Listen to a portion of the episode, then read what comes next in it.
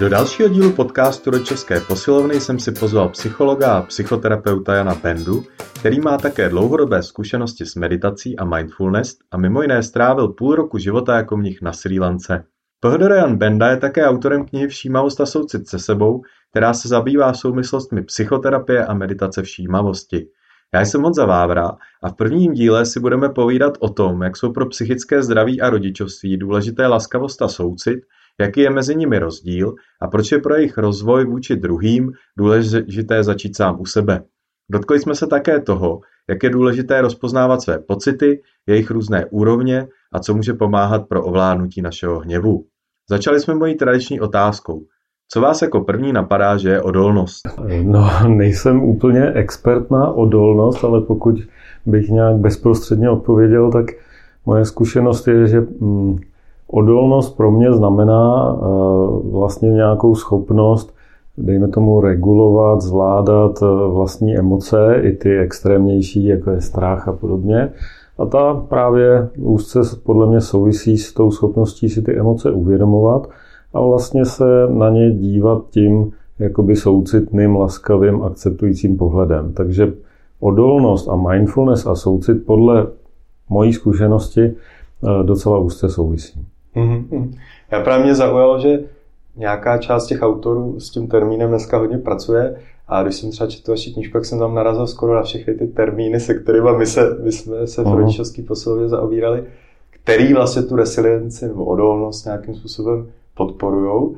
Ale ten termín jsem tam přímo nenašel, tak je to zaujalo. Bylo tam uh-huh. self-efficacy, bylo tam ta laskavost, bylo tam jakoby uvědomování emocí, vztahové věci, které všechny se tam řadí teďka, že jsou hodně důležité pro tu psychickou část té odolnosti ale že, že ten termín přímo jsem tam... To je pravda, nemám ale běžně. To nemyslím nějak kriticky, mě to zaujalo, jak to se mhm. chtěl zeptat, jestli vnímáte, že teda třeba rozvoj toho eh, všímavosti, možná bude dobrý ještě posluchačům vysvětlit, co přesně myslíme, protože ne každý to musí znát, vede k posilování teda té odolnosti. Si to rozumím. Jsem o tom hluboce přesvědčený a mám, myslím, dostatek zkušeností v tomhle směru.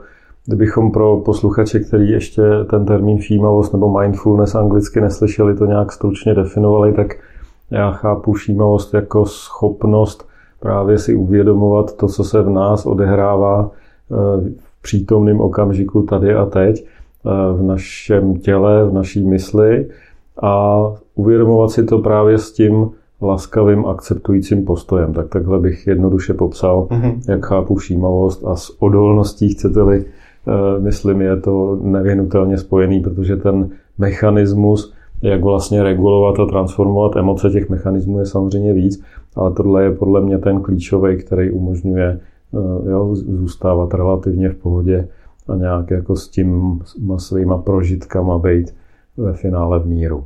Vy rozlišujete laskavost a soucit? Jako ano, ano. A, do, jo, a docela dokonce bych řekl, že na tom bazíruju, protože tak, jak se eh, teď taková ta vlna zájmu o mindfulness šíří nejenom světem, ale už i Českou republikou, tak hmm. většina lidí to spojuje, laskavost soucit, tak to by mi nevadilo, ale eh, přece jenom to chápu jako trošku něco jiného. V tom buddhismu, ze kterého já hodně čerpám, tam se rozlišují dokonce čtyři takzvaný vznešený postoje. Láskavost a soucit jsou první dva z těch čtyř. Mm-hmm. A oni tak trochu na sebe navazují jako kdyby laskavost je dobrý začátek, velmi, velmi dobrý a nevyhnutelný, ale ten soucit eh, jde trošku jakoby hloubš, protože na rozdíl od laskavosti vlastně schopnost soucítit, ať už se sebou nebo s druhými, eh, vlastně obsahuje tu schopnost být konfrontovaný i s nepříjemnýma prožitkama a nějakým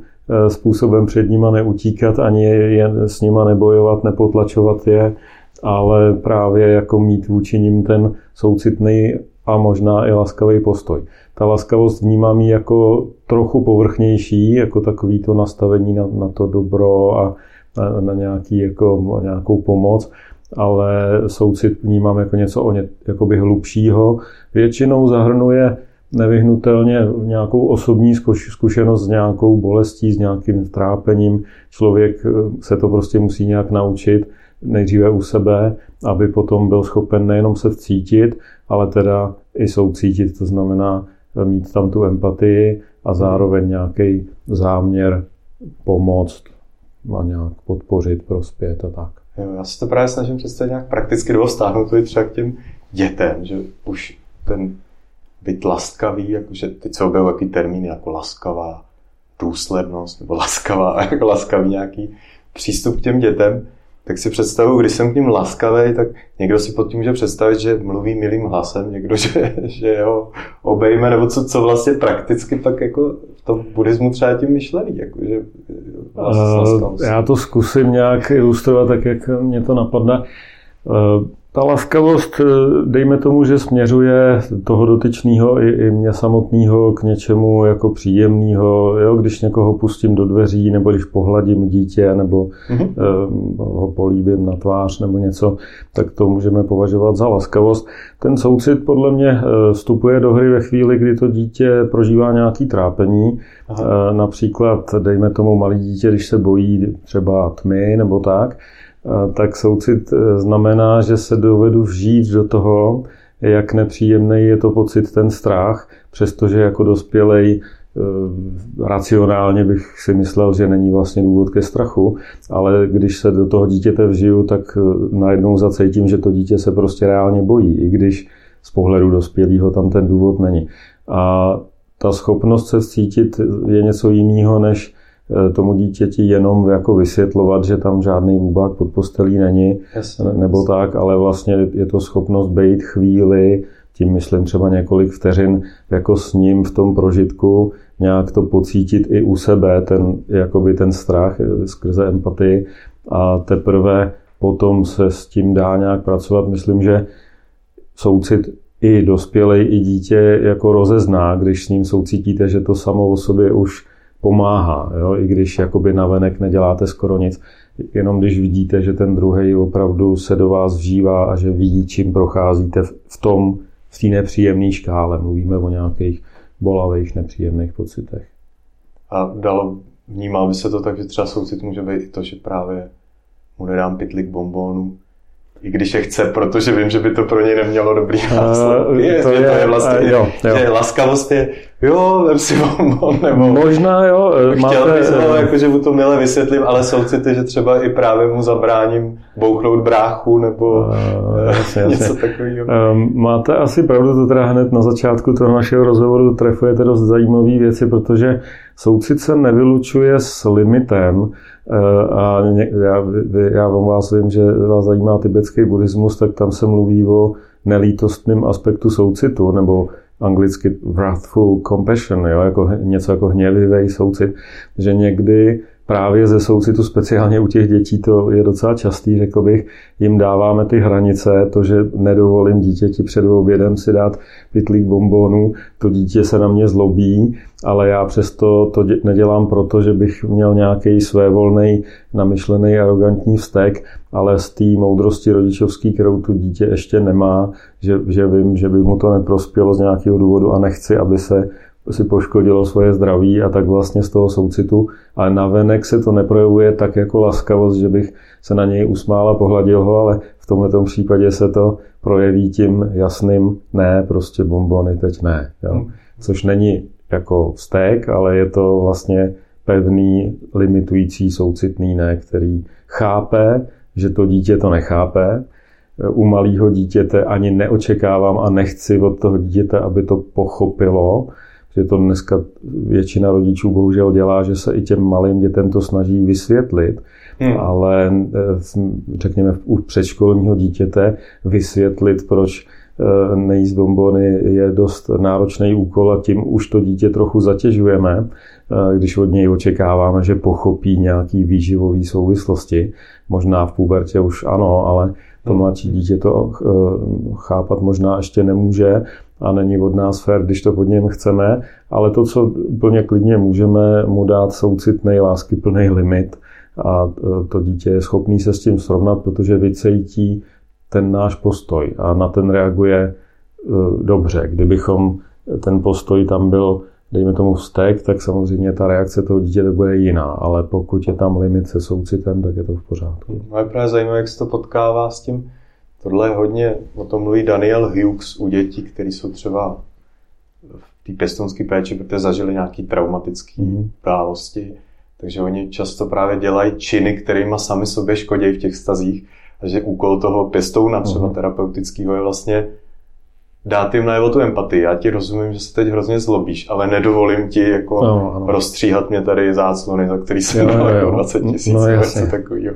A že to je vlastně ten, takže to je vlastně ono, jako že tenhle ten druh no. jako já ti rozumím, ale nedovolím ti přesto dělat některé věci, které vidím, že pak stejně akorát se otočí proti tobě. A, a mluvil o tom i hodně John Gottman, že vlastně mm, jako, mm. že zase mluví o nějakém emočním coachingu, on to nazývá, a vlastně mluví o tom samém, že tu emoci je potřeba nějak přijmout, pojmenovat, rozpoznat, akceptovat, ale nemusíme přijmout to chování, který s ní je spojený třeba. Já bych možná jenom lehce doplnil, že Eh, ta věta já ti rozumím, eh, bude mít účinek tím lepší, pokud se v tu chvíli, když tu větu říkám, opravdu do toho dítěte vcítím a jakoby prožiju eh, spolu s ním třeba ten jeho vztek nebo nějakou další emoci, která je za tím vztekem schovaná, třeba strach nebo něco podobného. Když to s ním prožiju, tak to dítě pozná, že opravdu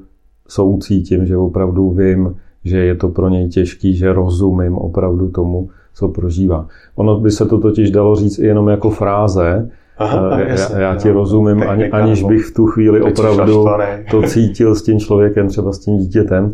Takže i ta fráze se dá samozřejmě použít, ale když je doplněná opravdu tím společným prožitkem, že jako cítím, jak to, co cítí to dítě, tak má větší šanci na, na úspěch. Takže jsem jakoby schopný uh se tomu taky někdy říká jako vžít se do toho situace toho druhého, nebo po, vidět to jako jeho očima, nebo jeho možná i jako smyslama, nebo No, u té empatie, u empatie se někdy popisuje několik úrovní nebo několik druhů empatie. Někdy se mluví o takové jako kognitivní empatii, že právě jako rozumím, jakoby nějak hlavou. A tady ale mluvíme o tom spoluprožívání, že to opravdu jako cítím ve svém vlastním těle, jo? ten pocit, který má ten druhý. To je hrozně jako zajímavý, ty niance. Já jsem ještě, mm. ještě se tím, já teď poslouchám knížku od Brené Brown, ona napsala mm. Atlas of the Heart, takovou mm. novou, a mm. ona to tam hodně sympatie, empatie, soucit, mm. kognitivní empatie, ak, aktivní empatie. Ale je zajímavé, že ona mě přišla, že teďka tam došla k tomu, že a já se s tím setkávám třeba u klientů nebo u těch rodičů, že někdy je těžký být s tím zážitkem, když zase nás příliš, jakože ta empatie je emoční, jako kdy já prožívám to, co ten druhý tom, když on prožívá něco hodně těžkého, může být i vlastně zaplavující, čímž ho pak potřebuju mu nabízet řešení nebo od něj odejít, protože to nemůžu vydržet. Jako třeba i pro, pro terapeuty, že je to vlastně důležité, jak, jak zůstat s ním, abych zase já nebyl...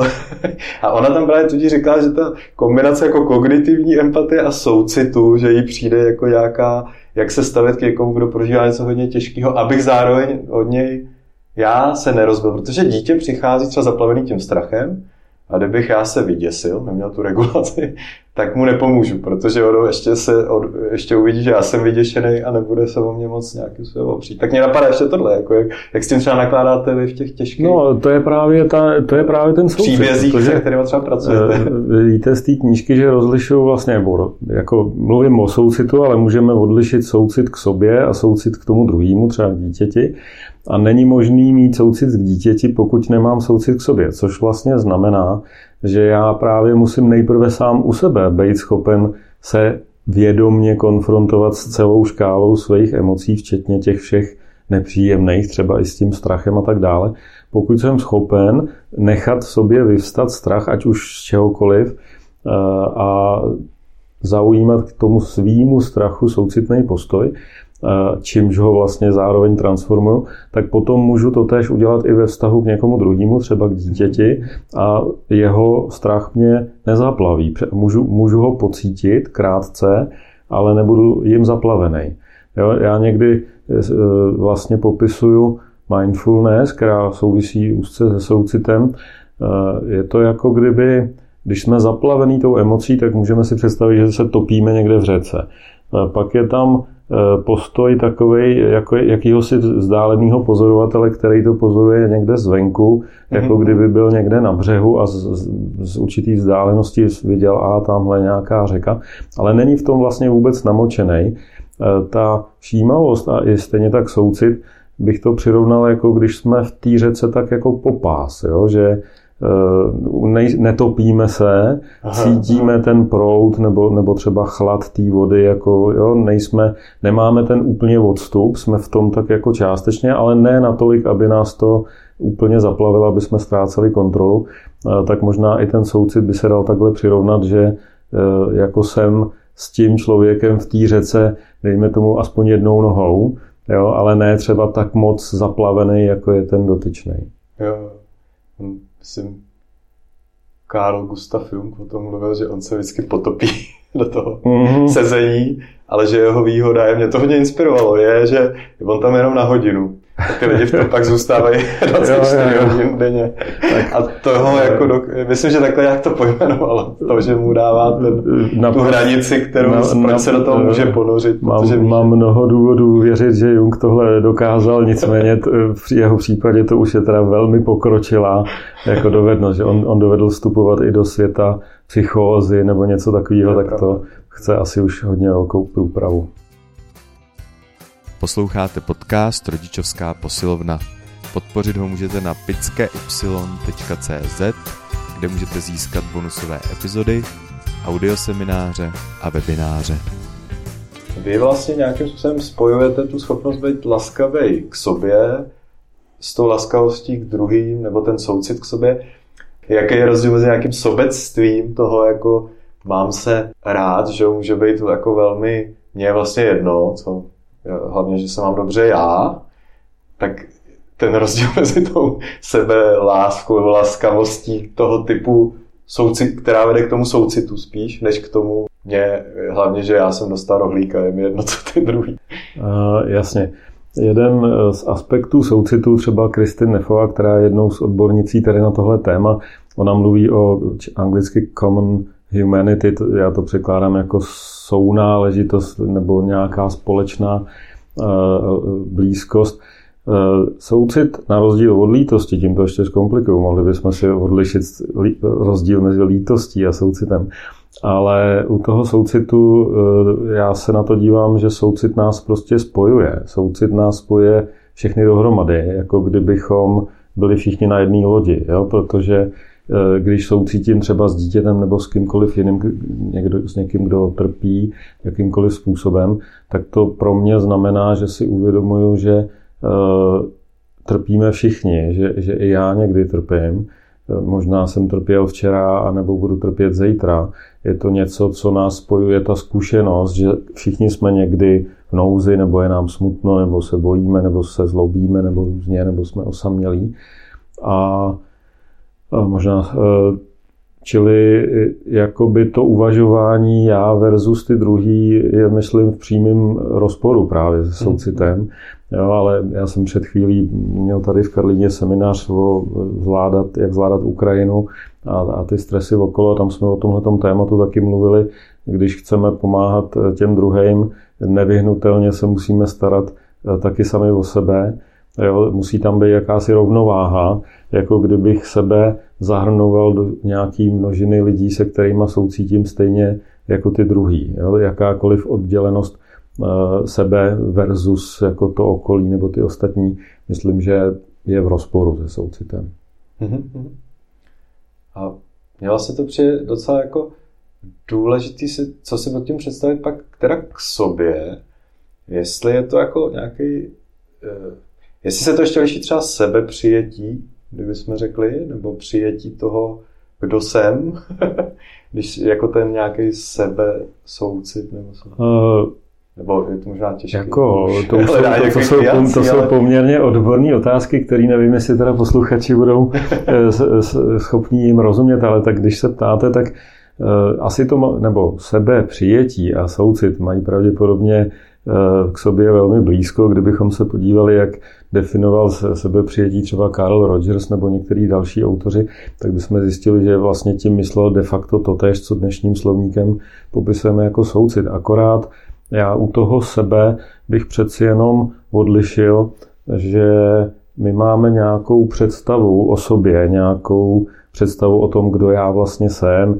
jaký mám vlastnosti, eh, nějakou jakousi představu vlastní identity, hmm. což je ale z pohledu nějaký hlubší psychologie a mindfulness je to vlastně koncept, je to představa. Hmm. U toho soucitu eh, bych nemluvil o sebe přijetí ve smyslu přijetí nějaký vlastní definice sebe sama, jakýhosi konceptu, ale mluvím o postoji, který zaujímáme vůči svým emocím, stavům mysli, myšlenkám a dalším fenoménům, což není nějaká identita moje, ale jsou to vlastně, dejme tomu, prožitky, eh, které se odehrávají v jednotlivých okamžicích a přicházejí a odcházejí. Je to trošku takový fenomenologický, procesuální pohled. Já bych to teda zkusil, aby, jestli jsme nestratili už posluchače, tak převíst něco takového jako konkrétnějšího, jako zase, co, co bude možná víc praktický. Jakože eh, třeba ve vztahu k dětem, tak lidi, když slyšejí nebuď kritický k dětem, tak eh, první reakce je, že mají tendenci začít chválit. Ono se pak právě hodně začalo ukazovat, že to chválení, jako ty jsi ale dobrý kluk, že zase nějaká forma nálepkování není moc specifický. My jsme nahrávali o tom, jak o chválení, co o tom říká ta Karol Dveková, co o tom právě říkal Rogersa, já, já hodně vycházím z Tomase Gordona, a jak hledali vlastně, čím teda vlastně jako, eh, nebudem kritický, ale zase říkat, ty seš jako fajn a ty seš hodnej je vlastně takový protipol. A mně napadá, že to v tom vnitřním může ta představa být podobná. Když si teda přestanu říkat, nevím, vynadám, podlehnu svým emocím, třeba ve vztahu ke svým dětem, začnu si říkat, je, tak to jsem zvor, ale já jsem tak hrozný. To může být ten nějaký příklad asi ne, ne moc laskavého přístupu k sobě, který mě moc nepomůže se posunout, ale že bych to teda mohl otočit, no jo, jsi fajn kluk, i, i když, jako, že bych si představil to chválení, jako ten protipol, ale to taky není asi ono, že jo, je to jako... Já to zkusím teda říct na nějakém příkladě. Uh dejme tomu, když budu hrát se synkem fotbal nebo něco a zrovna synek prohraje nebo, nebo společně prohrajeme, eh, tak jedna věc je jasně, chválení a soucítění nebo, nebo podpora, to jsou různé věci. Eh, asi mu nebudu říkat, bylo to skvělý, že jsme prohráli. Eh, můžu ocenit možná něco, že jako dobře si zahrál tady ten krok v této fázi hry, ale můžu především říct, jako bylo prýma si spolu s tebou zahrát. Jo? Moc mě mhm. to těší, že jsme strávili spolu čas tou hrou. Jo? A to, je, to nesouvisí s žádným výkonem, s žádným oceňováním nějakých výsledků, ale je to jenom vyjádření toho lásky plného postoje, který mám k tomu synovi. A to nesouvisí s tím, jestli jsme zrovna vyhráli nebo prohráli nebo tak. No a když vy někdy třeba, asi sám taky někdy stane, že nějak emočně se dysregulujete a zachováte se třeba nějak, nevím, jak se vám už ten sebeobraz nelíbí, tak eh, ten postoj k tomu, jo, jako třeba vynadám dítěti a říkám si, Ježíš, podle těch pouček jsem teď už úplně selhal, prostě místo, abych ho uh, řekl jsem no. ale nešika blbej místo, abych řekl, tohle se ti nepovedlo. To je právě ten sebeobraz. Já tím díky mindfulness a díky celému svýmu nějakému zaměření v té psychologii a terapii, eh, to je věc, kterou se velmi zabývám mnoho, mnoho let. Teď o tom píšu další knížku, která se bude jmenovat Všímavost a já právě, to je ten koncept toho já. Tak eh, já neuvažuju o sobě tímhle konceptuálním způsobem, že bych si sám odvodil, že jsem selhal, protože to selhání to je přesně to slovo, který nade mnou láme hůl jako nad celým člověkem, jako kdybych mm-hmm. úplně fatálně a navždy a nezměnitelně eh, byl nějaký vlastně špatný. Pokud se mi stane, a to se samozřejmě stává, že eh, udělám něco, co není úplně podle eh, mýho vlastního přesvědčení nebo nějakých hodnot, tak se na to dívám jako na jednotlivou chybu, jakože v téhle situaci tohle, co jsem udělal nebo neudělal, eh, byla chyba, ze který si samozřejmě snažím vzít poučení, nesu za ní zodpovědnost za tu chybu, má to třeba nějaké důsledky, ale neuvažuju o sobě ve smyslu, jaký jsem, jestli jsem dobrý nebo špatný táta. Tyhle koncepty vůbec v hlavě nemám. Mm-hmm. Takže vlastně pomáhá to s tím pak teda zůstat? Jako, e, že, že hmm. někdo, když někdo, já nevím, seřve děti, někdo popisoval tuhle, že táta jí vždycky jako strašně seřval, protože podléhal těm cholerickým jako záchvatům. A za 15 minut přišel, plakal a omlouval se. A opakoval to několikrát týdně třeba. Jo, jo. A já jsem říkal, no to je pěkná zátěž, jako, že ještě vy jste jako ta pětiletá holčička měla být ta, která mu jako odpustí a řekne, ne, jsi v pořádku, i když tam mě řveš, jakože vlastně jo, jsi jo. chodil tady proto teda asi, nebo co to jako mělo být vlastně, tak jsme se nad tím tak bavili, jako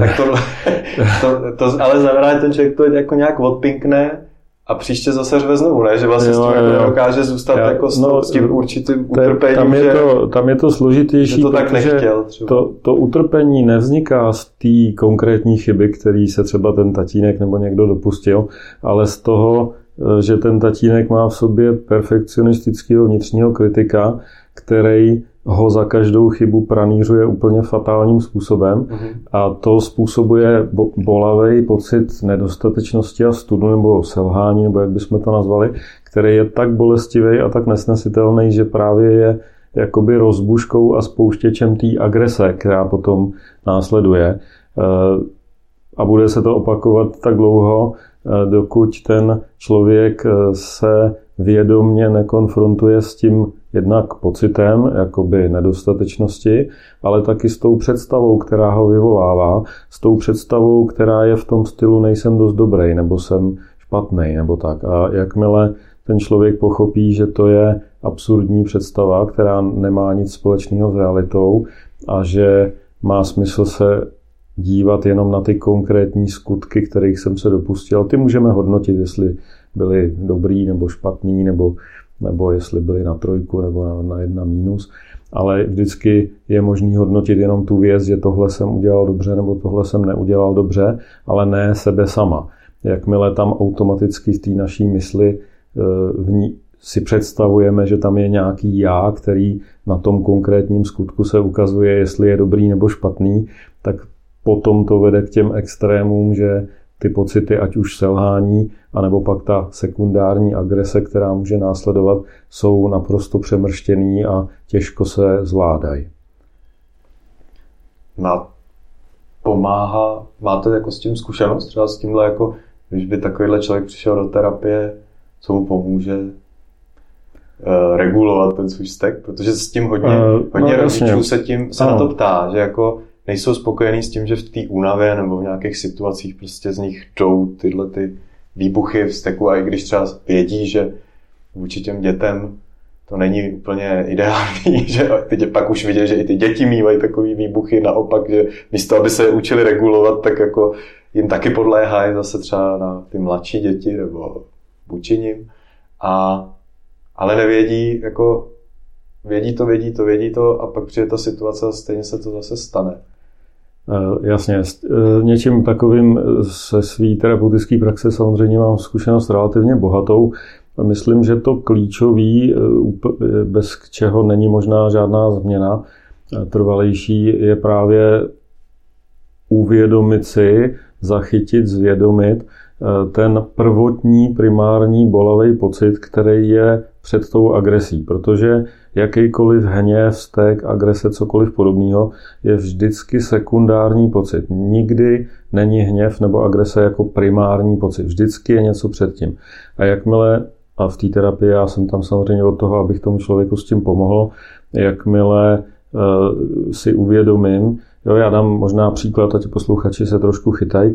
Dejme tomu, že pubertální dcera eh, v obýváku Eh, jí požádám, ať mi podá ovladač od televize. Eh, dcera v rámci své puberty mi, řekněme, drze odsekne něco ve smyslu podej si ho sám. Mm-hmm. To může být bod, kdy rodič vylítne, jo, jako jak to se mnou mluvíš a, a už to jede. Když Přesně, bychom... jsem tuhle slyšel takovou podobnou situaci, jasně, kdy to skončilo tím, že ten rodič to dítě jako až jako zmlátil. Nebo... Jo, jo, jo, jasně. Dovedu si taky představit, že to člověka zvedne ze židle.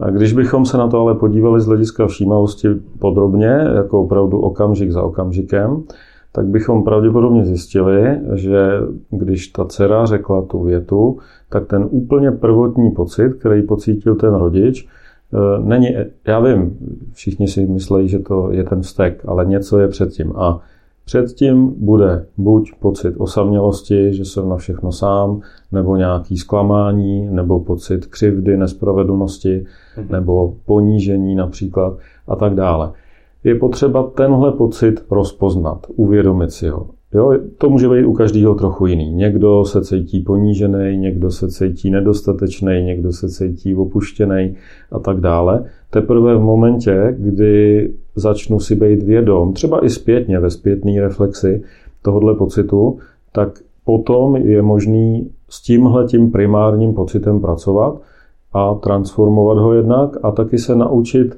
Eh, s ním zacházet kdykoliv, kdekoliv, protože když bychom rozebírali takové situace, tak bychom zjistili, že u každého člověka je tam nějaký typický a opakující se pocit tohohle typu. Mm-hmm. A, a jakmile se ten člověk, třeba klient v terapii, naučí si toho být vědom a vlastně mít právě ten soucit se sebou, který tenhle ten pocit transformuje, tak potom, když mi dcera řekne takovouhle větu, já zachytím v ten moment a teď mám pocit třeba osamělosti nebo že nejsem dost dobrý a jsem hodnej sám na sebe vevnitř, tak ten pocit se okamžitě v tom momentu vlastně transformuje, eh, jako by se sklidní, není, není tak bolavý.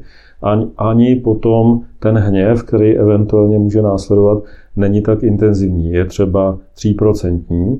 No a s tím se samozřejmě pracuje úplně jinak. Že já můžu v rámci výchovy tu dceru usměrnit a říct něco v tom smyslu, že takhle by s rodičem mluvit neměla a tak dále a tak dále, ale nemusí to být výbuch, kde pomalu ztrácím kontrolu sám nad sebou. Hmm. Že jako tam je takový ten spravedlivý, jako, že se toho chopí takový to, tak to teda ne, já ji ukážu, jak, jakože často no, ten eh, trest nebo něco, co, co tam... Jo, jako, tato, ta rádoby spravedlnost Pocit, eh, jako, je hnaná... si to eh, zaslouží. No, to, tam je, jako z pohledu všímavosti v takovémhle postoji je, je náznak píchy a ta, a ta pícha je kompenzací toho ponížení nebo případně méněcenosti, kterou ve mně vyvolá, když dcera taky vlastně trochu arrogantně jo, něco pronese a mě to vlastně popíchne v tomhle potenciálně citlivém místě. Hmm. Mě hodně teď jako inspirovala to zase Gordon Nuffel, když jsem dal rozhovor si jeho, jako, co studuju jeho teorii, tak oni říkali o takovým kruhovém objezdu. On to teda má metaforu na konkrétní věc a mě teď napadl ten kruhový objezd taky, že tohle je ten první výjezd, je ta hněvivá reakce, jako takhle se mnou mluvit nebudeš, nebo toho vzteku, ale když pak jako vy s tím člověkem jedete jako dál, že aby nevyjel hned tím prvním nápadem, teď jako tou automatickou reakcí, ale uvědomil si, co tam je dál za cesty a co tam všecko hraje roli, odkud přijel vlastně taky. Uh, já si myslím, jako já chápu, že vám asi naruším teďka váš model, ale ne, z, z mýho pohledu je ten hněv vlastně už druhý výjezd a já právě hledám ten první, Kdyby to nebyla dcera, kdyby to byla třeba partnerka, která se zachová nějakým takovým způsobem, tak mluvím teď o dospělé osobě. S dcerou bych takhle nemluvil. Ale kdyby to byla partnerka a já bych byl schopen zachytit ten prvotní pocit, tak vůči partnerce bych například mohl říct, e, to mě zraňuje, když se mnou mluvíš tímhle způsobem. Jo? To znamená, že bych vlastně pojmenoval tu prvotní emoci, Mohl bych jí taky říct, já se na tebe zlobím, že se mnou takhle mluvíš, ale to už jsem v tý, u toho druhého jezdu. Je to lepší než nic, jo? pořád lepší, než když jenom vybuchnu a nějak nekonstruktivně, ale můžeme se naučit u dospělého říkat, zlobím se na tebe, ale taky to se mě dotýká, anebo je to pro mě bolavý, když se mnou mluvíš takovýmhle tónem. Hmm. Jo, ale to, to je právě to, o čem Brené Brown mluví jako Eh, o té zranitelnosti, jo, že, že dokážeme třeba v komunikaci dospělej, dospělej odhalovat to zranitelný, eh, nejenom to, ten, no, ten hněv. Hmm.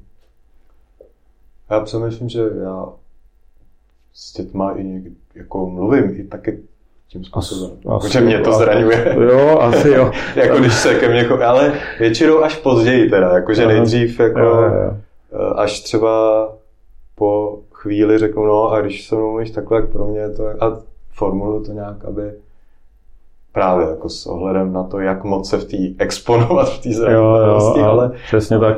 Ale i s ohledem na věk dítěte, že my oba máme děti už skoro v pubertálním věku, tak to už je zase trošku jiná debata, než třeba s předškolním dítětem. Hmm. To byl psycholog a psychoterapeut Jan Benda. Na pokračování našeho rozhovoru se můžete těšit zase za týden. Více o jeho práci se můžete dozvědět na jan-benda.com nebo v knize Všímavost a soucit se sebou, kterou vydalo nakladatelství Portál. Náš podcast můžete podpořit na www.pickey.cz a řadu článků a zdrojů najdete také na www.rodicovskaposilovna.cz. Hezký den!